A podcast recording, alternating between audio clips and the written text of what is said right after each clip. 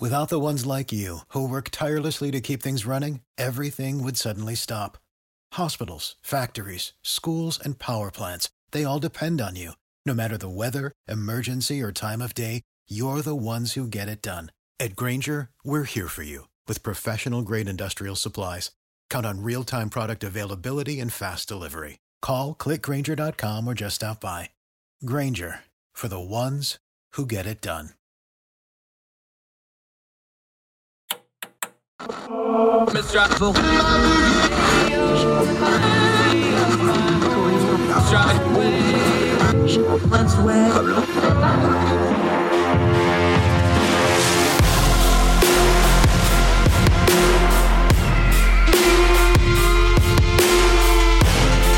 With your host, Andrew Donaldson. This is Heard Tell.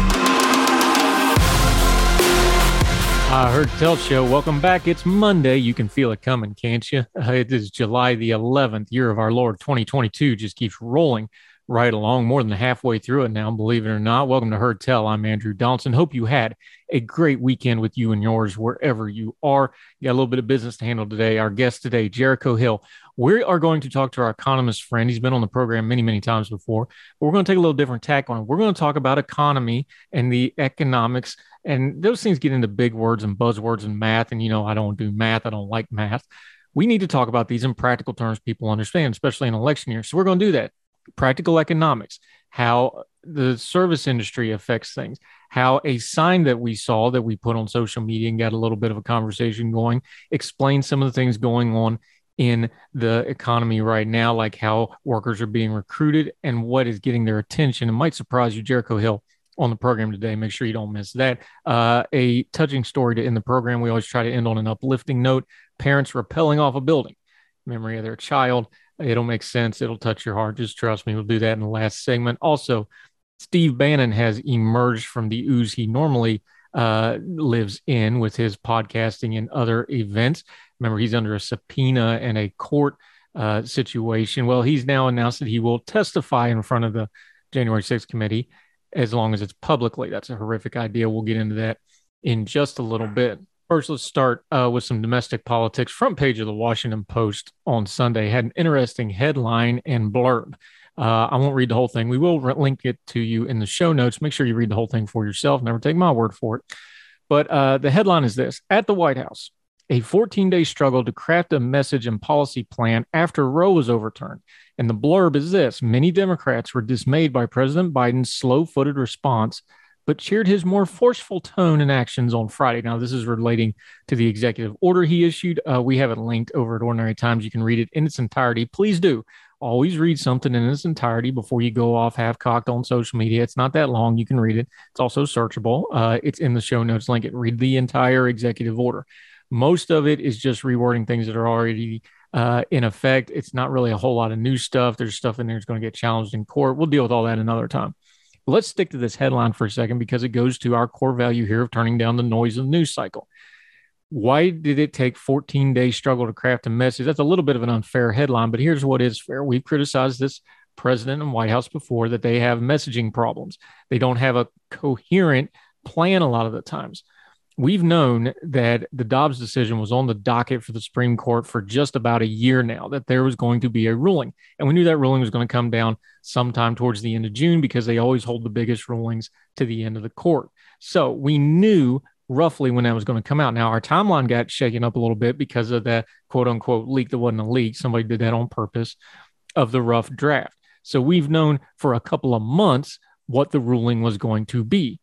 We knew for a year it was coming We've known for a couple months what it was going to be. And yet, 14 days later, they're still getting flack from their own party, not just uh, people that are pro life or on the other side of the political aisle, about their response. How in the world did you not have a plan in place for this? Now, the executive order came out Friday, so that's kind of stopgag, but this is very consistent with one of our criticisms of the Biden administration. They don't seem like they have a plan. They seem like they're always reacting to things, and you shouldn't be reacting. If you're in charge, you should have been prepared. You knew that there was at least a 50 50 chance, if not better, that Roe was going to go down with this particular makeup of the court. And you darn well knew for over two months that Dobbs was going down because you had the rough draft. probably because the person that leaked it wanted everybody to know and to react. But the White House didn't do much. Now, to be fair, there's not a whole lot they could do. Congress is pretty deadlocked right now and busy with other things. It's a 50 50 Senate, but doing nothing makes it look like you did just that. Nothing, even if there's nothing you can do. So now it looks like you're doing an executive order because it was two weeks of outcry and a couple months of being unprepared. And it looks that way because that's the way it is. I honest to God do not understand the com shop of this White House. I can only blame it on leadership. President Biden, of course, is in the chair, so it's him, but really it's his staff, Ryan and company, that run the West Wing. They don't seem to be know what they're doing. They don't seem to have a coherent strategy. Maybe he should get off Twitter and actually talk to some folks out in the field that are doing some of the operative work. Maybe they could give him some better advice because they seem to be obsessed with winning Twitter and reacting to Twitter. It's making them look foolish. It makes them look unprepared, and it makes their strategy and comms efforts look incoherent because they are. That's on the president. It's definitely on the president's staff. And it's something they ought to do a whole lot better on, especially on issues that they knew and should have seen coming a far piece off, like this one was. Nobody to blame but yourself, White House. You should do better. If you can't, get rid of some bodies and find some people that can. More Heard Tell right after this.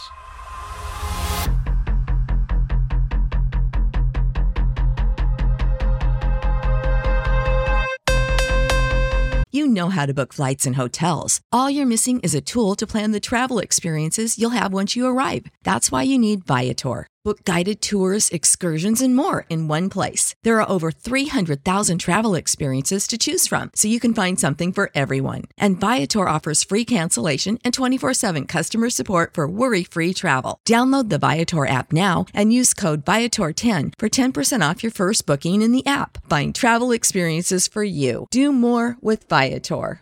Save big on brunch for mom, all in the Kroger app. Get 16 ounce packs of flavorful Angus 90% lean ground sirloin for $4.99 each with a digital coupon. Then buy two get two free on 12 packs of delicious Coca Cola, Pepsi, or 7UP, all with your card. Shop these deals at your local Kroger, less than five miles away. Or tap the screen now to download the Kroger app to save big today. Kroger, fresh for everyone. Prices and product availability subject to change. Restrictions apply. See site for details.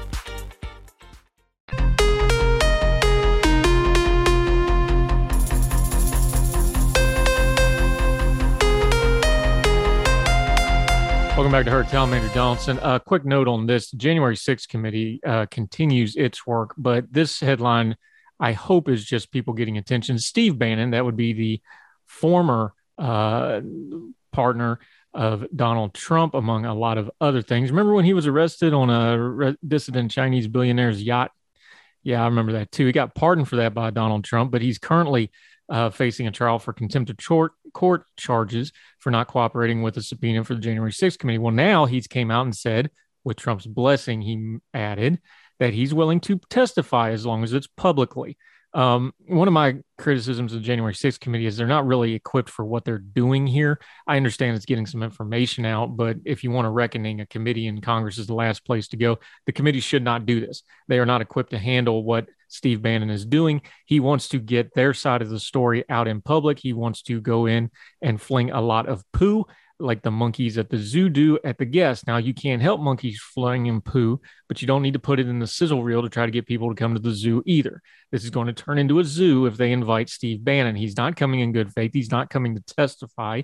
He's coming to gum up the works, make the committee look stupid, which they will play into because they're arrogant and want the uh, attention. If they're smart, they should turn this down. They should depose him on video like they have many, many other people. Do not bring this man out in public. And if you do, the giant mess you make is going to be all on you because you were warned this is what's going to happen. More Heard Tell right after this.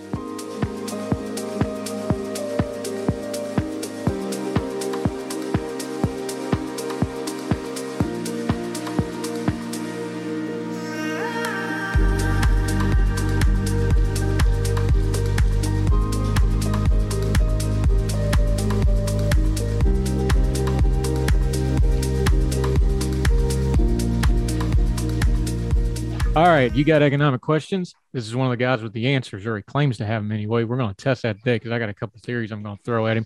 Good friend of the program. He is a contributor at Ordinary Dash Times Magazine.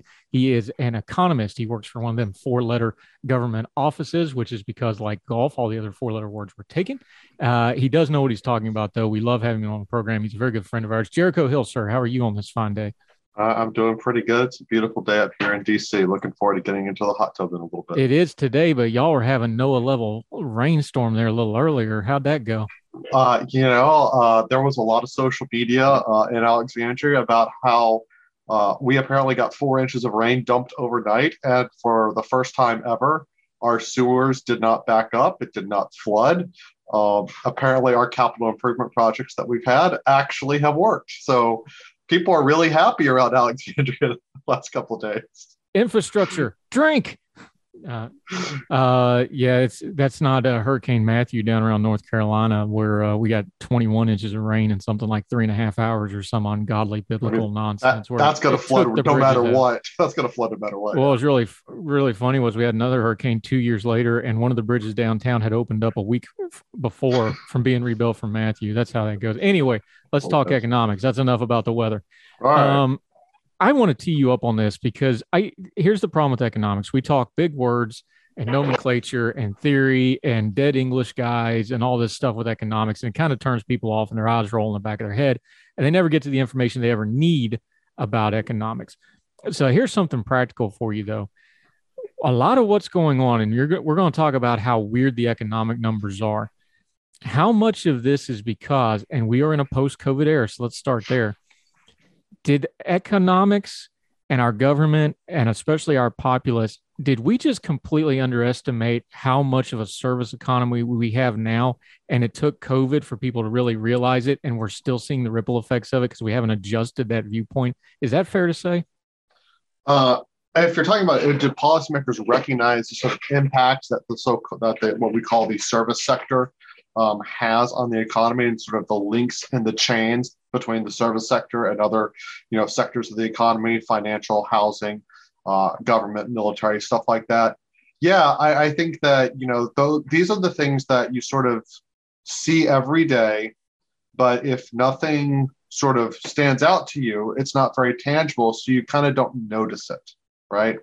Um, and that's true based on you know just what we do when we go to the grocery store every day, um, versus you know someone that's looking at data um, on a spreadsheet, you know, doing econ forecasting. If we don't notice something, like yeah, it, it's not going.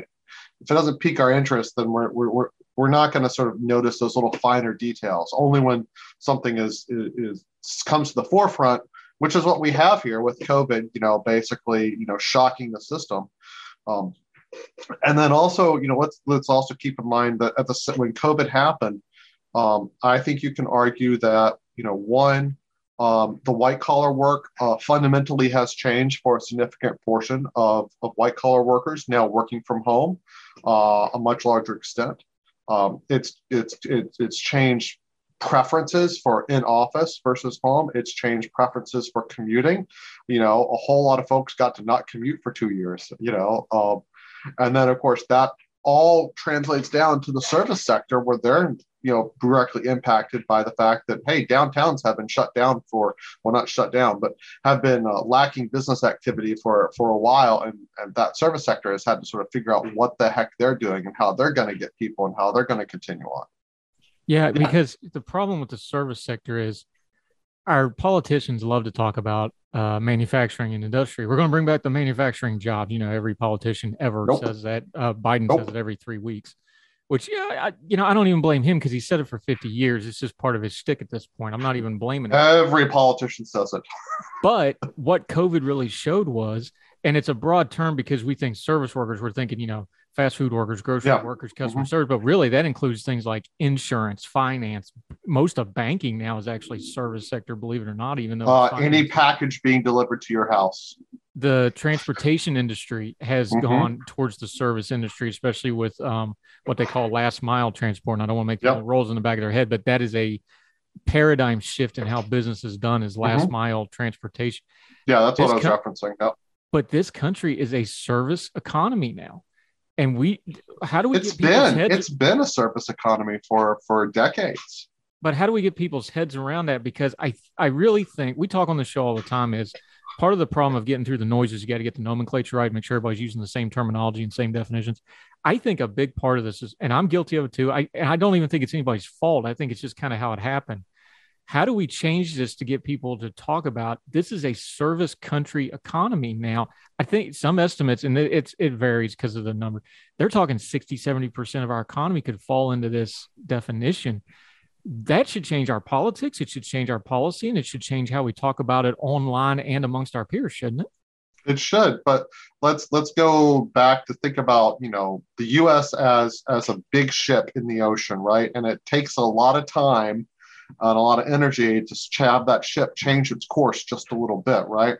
So we have to think about what the US was back in the 50s, 60s, 70s, and we can go through the 80s if we want, to what we are today. And you're essentially asking for people who grew up when the US was still a manufacturing economy to now shift their worldview that they grew up with and know that it's a service sector. That takes generations.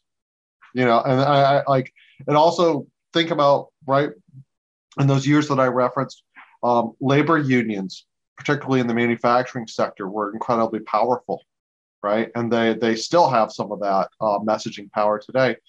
But you know, there's not really a corollary for for service set for a lot of the service sector workers. You know, particularly those service sectors that we really think about. Um, so I, I, think you you've got sort of that coordination and messaging you know challenge as well that maybe didn't exist when we were fairly easy to wrap your head around manufacturing issues. I got a, just personal note here, and I but I think it illustrates it. I got a picture from my mom here a couple of weeks ago of my dad when he was I think 19 or 20 years old, and he's wearing this cut off army fatigue shirt because his summer job that year he was working at Youngstown Sheet and Tube and he was doing the hot work. They run around on the furnaces. The reason he was wearing the cutoff shirts because you wear the big leather sleeves and leather stockings to work around the furnaces. That was his summer job, right? Because he had ends with the union and new people, and you know how those sorts of things. That company doesn't even exist anymore. Those kind of jobs for 19, 20 year olds without a college education don't exist anymore. That's one lifetime ago. And and our family was there for Black Monday where they pretty much wiped out, you know, Youngstown in one fell swoop that wasn't i mean it sounds like you know 50 60 years ago is a long time ago but it really wasn't in economic terms this thing went fast and i think the last 10 or 15 years with the way the internet and social media i think we're seeing another one of those moments now where everything's changing faster than we really really realize it is is that fair to say uh, I would say so. Yeah. I mean, I think we're at a, one of those technological inflection points. Um, I mean, we can go back. The, the the simplest corollary is, you know, what happened to the to the work environments when we actually got computing it. You know, uh, and that radically changed what people could do um, in the office and what kinds of analyses could be done. It radically changed what we do in economics because now we could actually model things uh, without going to a massive mainframe computer that took up three stories in a building. Um, yeah, I mean, we're we're transitioning. We've got a we've got a, a generation uh, the the millennials that have now gone through three economic crises versus the Gen Xers that really went through maybe one, right? Under under Carter and early Reagan, you know, that was kind of the the most tangible one.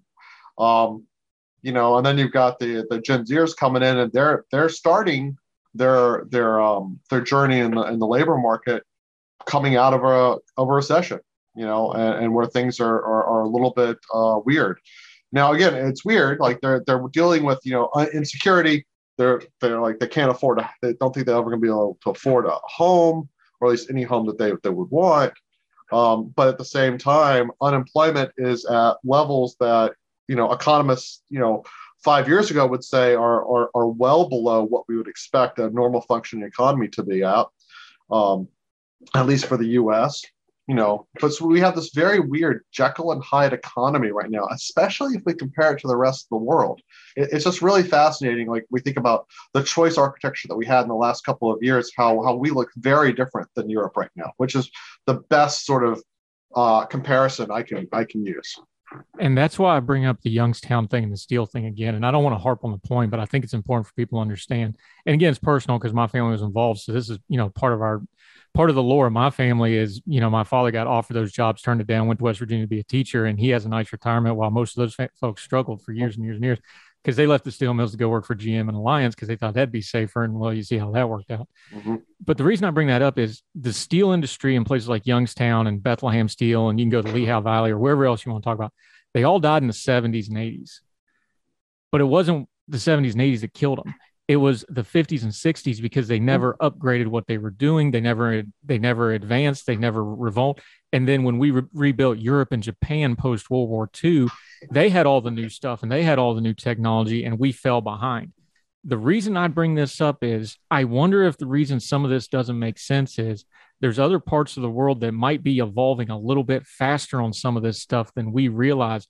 And maybe it won't be as dramatic as that, but is there a danger of this that we're not adapting and moving forward as fast as we probably should have as a world leader like we did with steel, where they were running 30s and 40s furnaces in the 70s, and that just ain't going to work.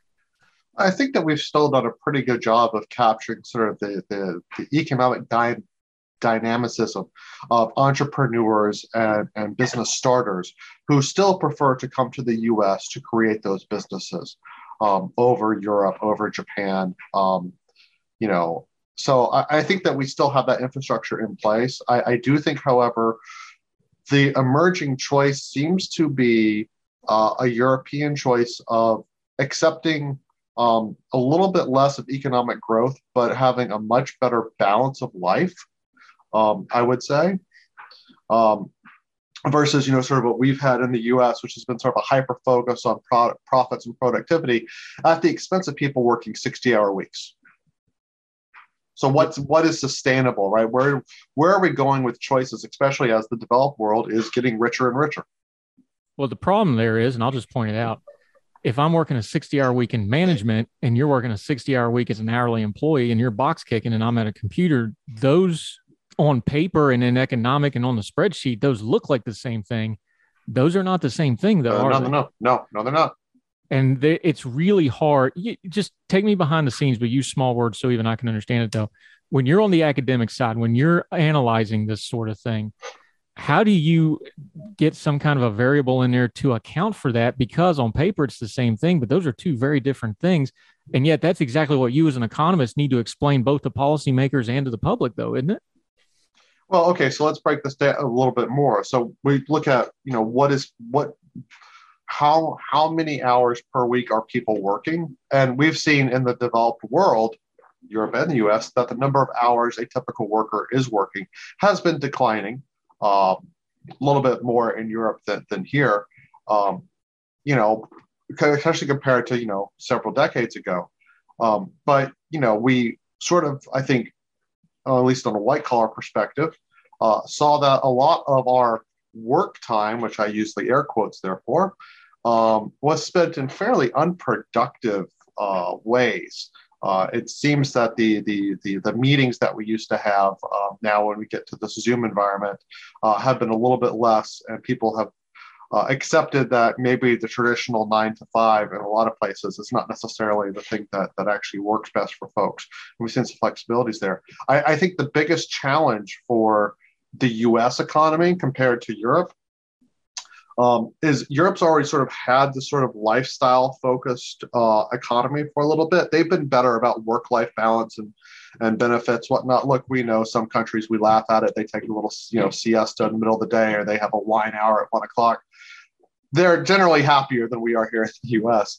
Um, but you know, we we we in the U.S. have had this essentially uh, what I what I think a lot of us have called a K-shaped uh, economy forming forming, and I think COVID really exacerbated that. What I mean is, um, and I, I've used this analogy a couple of times. We've got our service sector workers who are having to show up into the office, still having to commute, um, still working, you know, 40, 50, 60 hours a week. And then you've got the white collar workers, like myself is in there, that are that are you know continuing to work their their normal hours, but doing so at home without commuting, um, and much more you know having much more pleasant circumstances to do it. And for the you know up until COVID, the the, the wage gains were, were almost exclusively happening amongst that white collar upper income set.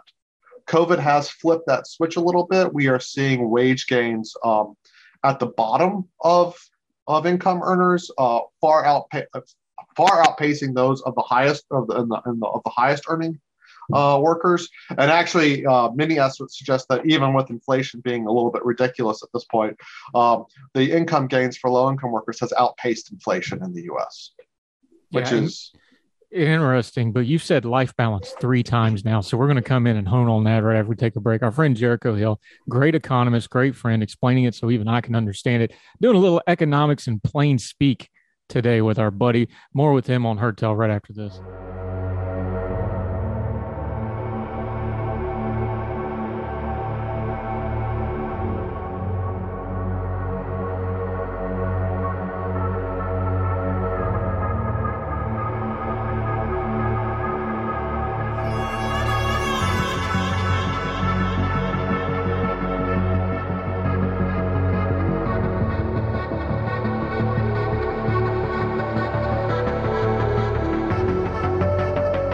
Welcome back to Heard Tell. We're talking economics, but we're trying to kind of keep it on a lowest level. One, so I can keep up with him because he's got all them fancy letters after his name as an economist. Our buddy Jericho Hill joining us. Uh, I wanted to ask you though, because you keep talking about life balance and life and work balance, and cost of living is the number one thing in America. And we've been talking to our British friends; they just deposed their prime minister. One, because he was lying about stuff, but two, they're having a cost of living crisis, which hard to put up with shenanigans when you have a cost of living crisis. Cost of living is going to be the ty- the top issue in our election this year, also, I believe. But I found something interesting this morning. I was in line at Bojangles. For the folks that aren't fortunate enough to know, that's a fast food place that does biscuits and chicken and things like that. Wonderful organization, great restaurant. But they had a sign sitting right beside the drive-through this morning. I put it on my Twitter feed. I'll link to it in the show notes and it was to get people to hire them. You've seen these signs all over the place, but I want to talk about the order that these things are on the signs because this is a major company. They means test these things. They don't put them out accidentally, right? This is a produced sign. I'm going to read them in order. Number one, earn extra pay, $250 every time you refer an employee that stays for 90 days. And that's got an exclamation point after it. So I stop you there just to say, why are they leading with that? Because $250 is the biggest number that they have, right? No, and yeah. you know, you know, you know, 250 versus you know 15 an hour. Like obviously 15 an hour is bigger with with a lot of hours, but you know, 250, boom, right there, quick money, quick hit. Yeah, get your friends to come work there. Boom. And if you're making 14 $15 an hour, not an insignificant amount of money either. No, it is not. Uh, number two would be a big point for me. Delicious free meals. I'm hey, free food. I'm in. I, I I'll work like a dog for you for free food. Hey, yeah, you're right. Free meals, and guess what? Guess what's gotten expensive recently? Food. Bojangles fries, but that's why I got the seasoning at the house. But that's neither here nor there. You can get it on Amazon.com, folks. But this is where it gets really interesting. Okay, I'm just going to go through these. You stop me when you want to talk about it. Next item: work the schedule best for you. Mm-hmm.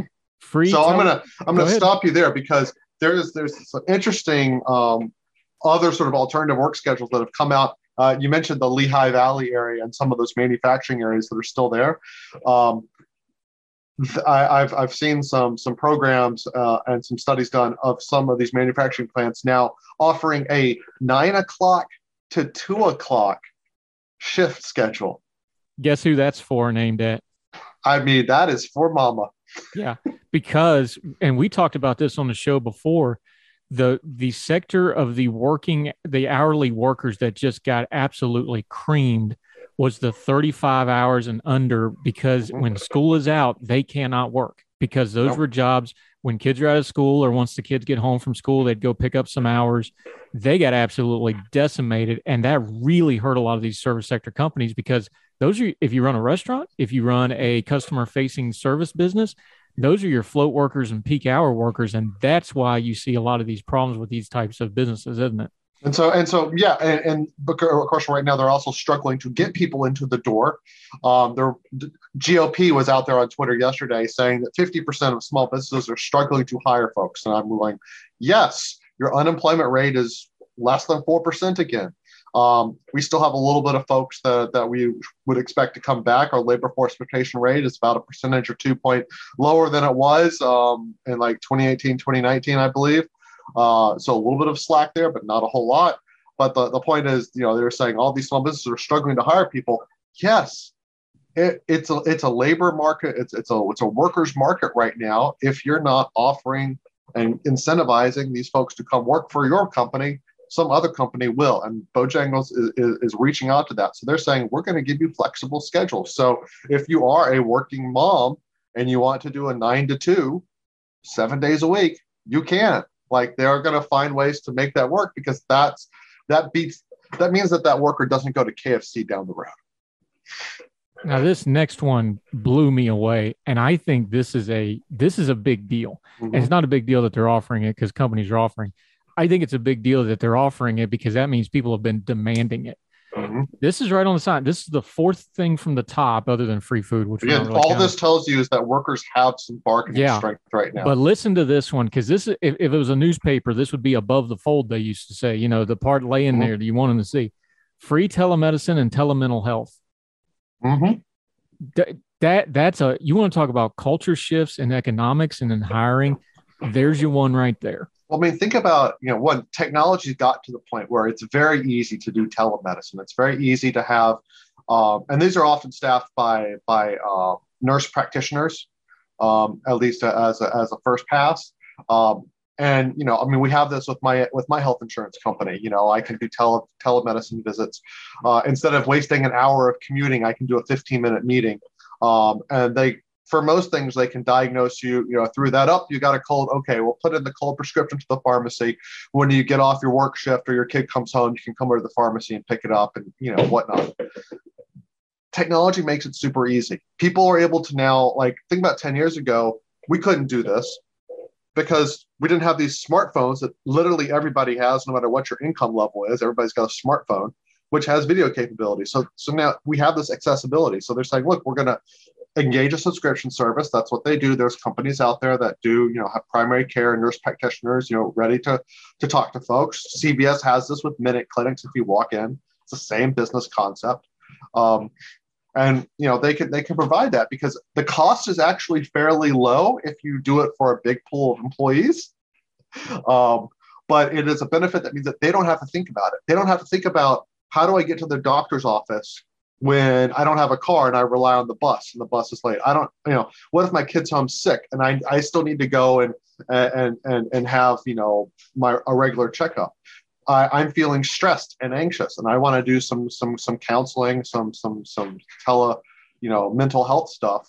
Um, you know, again, like how do I fit that around my schedule? Well, guess what? Right, these sorts of of online sort of virtual environments are now allowing people to do that. It's a it is. It, it's an easy benefit, I think, for a for a big company to to to do. Um, I think it's fairly low cost, but it, it, signifies that hey, we're willing to put this forward, you know, forward as a benefit, and we're going to have that as subscription that you don't have to worry about. And I think again, like if KFC is not offering that, guess who's going to walk in the door? Right? You're making their life easier. And somebody that's been a manager, um, because I was doing that before I, you know, you and I both, you know, you and I for, both. but you'll understand. You'll understand what I'm talking about here. I think major companies have figured this out. That a lot of the really hard, nasty stuff that managers have to do. I'm talking about the stuff that makes you want to quit and walk out the door right now today. I think a lot of these companies. I need to write about this. A lot of these companies have figured out that they've been having their managers do a lot of stuff that mental health ought to have been doing, not their managers because and you've been in that you know they want to talk about their their something went wrong at home uh, something went wrong with the the significant other. Mm-hmm. kids sick kids not behaving well. I've got a problem with so and so i'm depressed today. I'm whatever. That's a lot of your managing time in the office. If you got folks that have you know telemental health where they have a counselor look i tell you i've been taking telemental health for two and a half years since covid shut down va's mental health and they, they've brought it back some I've got one tomorrow with my my my psychiatrist. You know, to dial in my meds. I'll have a 15 minute phone call with him to dial it in instead of spending two hours driving up there. I think these companies have figured out not only is it good business, not only is it ethically and morally good, it's good for business because now you can give these folks a you know 30 minutes on clock telehealth mental health and you're taking pressure off your managers and you're getting a happier better employee. Not just not just pressure off the managers. I do agree with you that there's there's definitely some of that. I will say that you know i'm not sure this is true for every federal agency but my federal agency has an employee assistance program. Um, and yeah i can do it virtually. I can do it in person but i can have you know x number of counseling appointments in a given year. I have used that in the past. Um, you know, and it came in quite helpful. Now, what I will say is, you know, the company is also getting a benefit if they have, if they're able to improve their workers' physical and mental health. Those are workers that stick around a little bit longer. Um, service sector, you know, one of the big challenges is the uh, hiring and retention of employees. Right, there are costs associated with having to you know reach out post jobs interview and keep employees on the books you know? So to the extent that you're able to have your employee reduce your employee turnover by a significant margin that improves your profitability and survivability of a business. It has a very nice side effect that your employees are happier healthier and, and downright better people. And yes your managers do a little bit less of counseling. Yeah. Now the next one um, a lot of people would blow this off and think it's just pro forma but it's a big deal if you're an hourly employee. Weekly pay um you know we we both work on a different what's the famous intro to leverage? Like we work on an alternate uh fiduciary arrangement. Uh we we have a little different lifestyles now but we've been those worker hourly employees. We've done that kind of work. That's a big deal to people that are just trying to get by weekly pay isn't it, it is as a, an economist it, that's an indicator too isn't it? It is a much bigger deal than i think maybe even you appreciate there is a lot of research out there, Andrew, that shows in terms of behavioral finance and behavioral econ that the closer you make uh, when someone gets their paycheck and when they have their expenses hit, right? And you know, expenses hit on the first, the fifth, or the 15th of the month. That's the typical due dates. The closer that you manage, you have to align the, the income that they're getting to their expenses, the better off the financial stability of that employee and their household is going to be, irrespective of them earning more money, the same amount of money, but the closer you time it, the better off that household's going to be. Very simple explanation. Um, and this comes from a buddy of mine that uh, was a Marine and talked about him trying to figure out as he's going over to Afghanistan, the C 130, you know, oh, do I have enough in the account to cover the mortgage for the next two months, you know, or, or these other expenses? You you you you reduce the the mental accounting that folks have to do, the mental checkbook that they have um, to ensure that they have cash flow to, to meet that. You know, like how much do I really have to save, you know, to make sure I can pay my next bill. Um, you know, that that's important. That is that is mental energy that is now not going to be taken up by having to worry about that and instead it can do something else.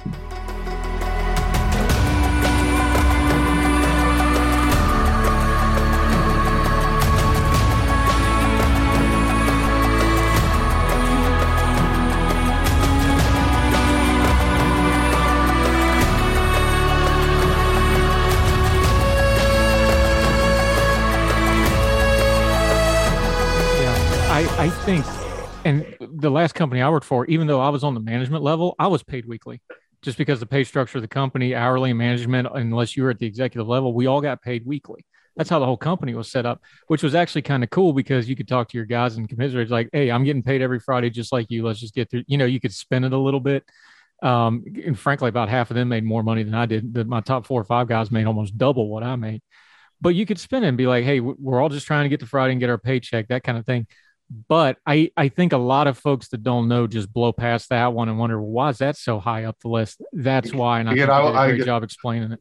Again, I mean, I could point to a number of studies. I'm happy to do that in a post later on in Ordinary Times. But yeah, there's there there are there are often very few one weird trick to solve things, and better timing income to expenses is literally one of those simple little one weird tricks that actually works and doesn't cost anybody really anything yeah, it's just, it's just rearranging your pay schedules a little bit. And since most checks are electronic, you know, I mean, it's not like there's a paper being cut anymore. Yeah, any company of marginal, you know what? Even even small businesses now, everybody's direct deposit because of the. There's also uh, benefits to doing that on the company side of it. The rest of this list is um, career advancement and then the hourly pay for team members and shift managers. I think there's a little psychology here involved. We've been talking about the the, the economic side of this. Like you said, they opened up with the twenty two hundred fifty dollar bonus up front. Then they talk about weekly pay, then career advancement. That's how people think about it: short term first, long term 2nd Mhm. I find this little sign very interesting way to talk about practical economics. We opened up talking about how economics gets too big, wordy, wordy, and too many, you know, charts and graphs and too much math. And you know, I don't do math. This is the practical level of economics that I think folks they can get their head around, but at the same time, we also tend to ignore it the most, don't we? Mhm. I mean, we as economists do often uh, ignore this part, though we're getting better at it when we're considering sort of non-monetary benefits that folks are are are, are realizing when they go to work. Um, yeah, and I, again, like I do think you know this is this is the corollary to the white collar uh, work now. Um, are you going to force us to come back to the office, or are we going to be able to to be home based a bit more? Um, and I will tell you, uh, even you know within the federal government, we we have a uh, there's a definitely a, a difference in agencies in terms of what their telework positions are going to be post all pandemic, but we're seeing those plans sort of get finished and whatnot. And you have uh, agencies running from full time telework to everybody in the office four days a week. Um, it's very telling where the good employees are going from those agencies that are requiring them to be in the office quite a bit. Um, it, it, it, seems to me that there is a, a shift afoot of, of folks leaving agencies that are not offering that telework benefit. Yeah, and it's easy on something like the federal level where everybody's slotted and everybody, you know exactly what they're making, exactly what their benefits are. So if they start moving around, it's going to be obvious why pretty, pretty fast because you've got a pretty good control. Yeah, and, and, and, for folks that may not know, no, you cannot, as, as someone in this world, be home based and be collecting a DC locality pay, which is which is much higher than say Omaha, Nebraska, and then live in Omaha, Nebraska and book the difference. No, that there are things that are in place in every contract that pretty much make that uh, either highly impossible or just flat impossible. Yeah. So you know that's, that's called the West happening. Virginia rule in DC because everybody started moving across the border right there, and they were still t- driving to the train station and riding in So- and getting it split. So So you know, yeah, yeah. So I mean, you still have to be able to get into your home office and whatnot on on a on a fairly quick turnaround, um, which you, you couldn't really do except it would be prohibitively expensive if, if you did if you lived anywhere else. But you know, I think that's worth pointing out that I think that we're going to continue to see that. You know, we we've seen you know other businesses, um, you know, say, oh, we're gonna we're gonna go back to what we were doing. And, and they've had to sort of change that. I mean, heck, even at my own agency, I, I've seen the discussions like even in management, you know, it starts off managers will be in the office this many days a week, and then a couple weeks later, oh, it's been reduced a little bit. Oh, it's been reduced. I mean, people respond to incentives. That's economics. Everything else is details, my friend. All you need to know is figure out what the incentive structure is. That that's all. You, that's all the economics you need to know. you get yourself another PhD there if you figured out all the VPNs people are coming up with to try to get that travel reimbursement. Anyway, uh, just just a minute or two left here though, but I have to ask Sure. you the question. Everybody's talking about inflation, cost of living, things like that. We're starting to hear rumblings from people who generally know what they're talking about, though, that a lot of people thought recession was inevitable. A lot of people talking now, they think it may not be as inevitable. We may have avoided the worst of it. There may be inflation, may be peaking, prices might be peaking. Do you buy that talk? I know you don't like to predict things, but there's some Uh, people been- that know what they're talking about that think the recession thing might not be as big a monster as it was. Not that we're out of the woods yet, but it's maybe backed off a little bit. Is so, so, so I would say it like this: um, we are seeing some positive signs that inflation uh, has peaked or is peaking. Uh, home price growth uh, and should should decelerate with the Fed jacking up, you know, the Fed funds rate, which then impacts the mortgage rates. And we've seen mortgage rates go from three percent to five to six percent. So that will slow things down a good bit. That will reduce the housing and shelter inflation that that's been driving a bit of that. Uh, we're seeing uh, oil has come down a good bit. Uh, and I will say, just as I said that Biden probably gets got too much blame when oil went up, he's going to get too much credit when oil comes down. Uh, that's just the vagaries of the world economy, you know. But but that that's a positive sign that we're seeing. Um, so yes, I, I I am optimistic that the worst of the inflation spike is over. I think this is more like a wave though that comes over uh, the beach, and then it takes a while for everything to drain back into the ocean. Um, that's sort of where I am right now. I think maybe we've peaked, but I don't think it's gonna. I think it's going to stick with us a little bit longer than we wanted at some elevated levels. We're going to have some flooding for a couple of days, so to speak. Now, um, you know, and then you know, we also looked at, you know, hey, employment's doing great. As I said, like I, I wanted to start this with Andrew uh, to say, you know, we have a very weird economy. We have high inflation. We have incredibly low unemployment. We have wage growth that's better than most European, actually, pretty much all European countries at this point. Um, and so this is one of those weird things. You know, um, could the Fed have possibly engineered a soft landing? Yeah, it's possible. I think that it's it's probably best to think about what might happen. You know, I might think of this as more like a 2001 recession versus like a 2008. Right? 2008 was was pretty bad and lasted for years. Impacted people. 2001, we did have a mini recession, and then things just kept on going. And maybe we're looking at something more similar to that. That that's where I am right now. That that's sort of my thinking. Um, I, I I really don't want for, to to fall into the trap of you know the classic define a recession only using one metric, and, and that's a recession. Um, I think we'll see a slowdown. I, I think that you know uh, we will see parts of the economy more impacted than others, but could we possibly be avoiding the worst of the worst? Yeah, I, I think we are. I think we're to thread that particular needle, but I, I don't predict. I don't want to predict that there's not going to be some pain. Um, yeah, good stuff as always. Our good friend Jericho Hill. Let folks know where they can follow you on social media and your writing until we get you back, which is going to be soon because it's going to be a whole summer of this economic news. I'm afraid, my friend. Oh yeah, well, you know, now that I'm done with all my other stuff down south, I'll be uh, be uh, more available. You can find me on Twitter at Motoeconomist. Uh, and you can find me at Ordinary Times. Same darn name, Motoeconomist. That's where you'll find me at. He does great work. We're going to get him back writing at Ordinary Times now that his schedule is going to settle down a little bit.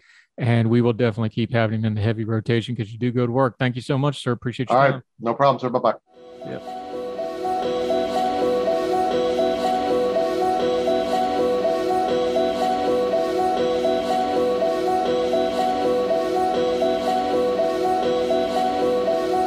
Save big money on your outdoor project now at Menards. We have everything you need to keep your outdoor power equipment running smooth so you can keep that lawn in tip top shape or enjoy some time on your boat. Right now, all FVP, lawn and garden, and marine batteries are on sale through May 5th. Check out our entire selection of FVP batteries today and view our weekly flyer on menards.com for more great deals.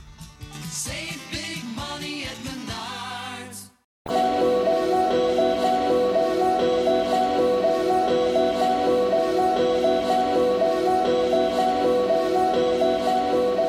Welcome back to. I'm Andrew Donaldson. This story uh, to go to our good uh, news into the program segment. Always try to end on a good note, uplifting note here. Uh, let's go to Burlington, Vermont. NBC 5. A couple from Shelburne, Vermont, who recently lost their daughter after long and often difficult illness, is giving back to the nonprofit that made their child's wish come true. Pete and Marge Sariski will take part in this weekend's fundraiser for Make a Wish Vermont, which will see them rappelling off the roof of a downtown Burlington hotel. It's part of an effort to raise $100,000 or more for the organization. I think Make a Wish gives families a lot of hope, a feeling of normalcy, Marge said.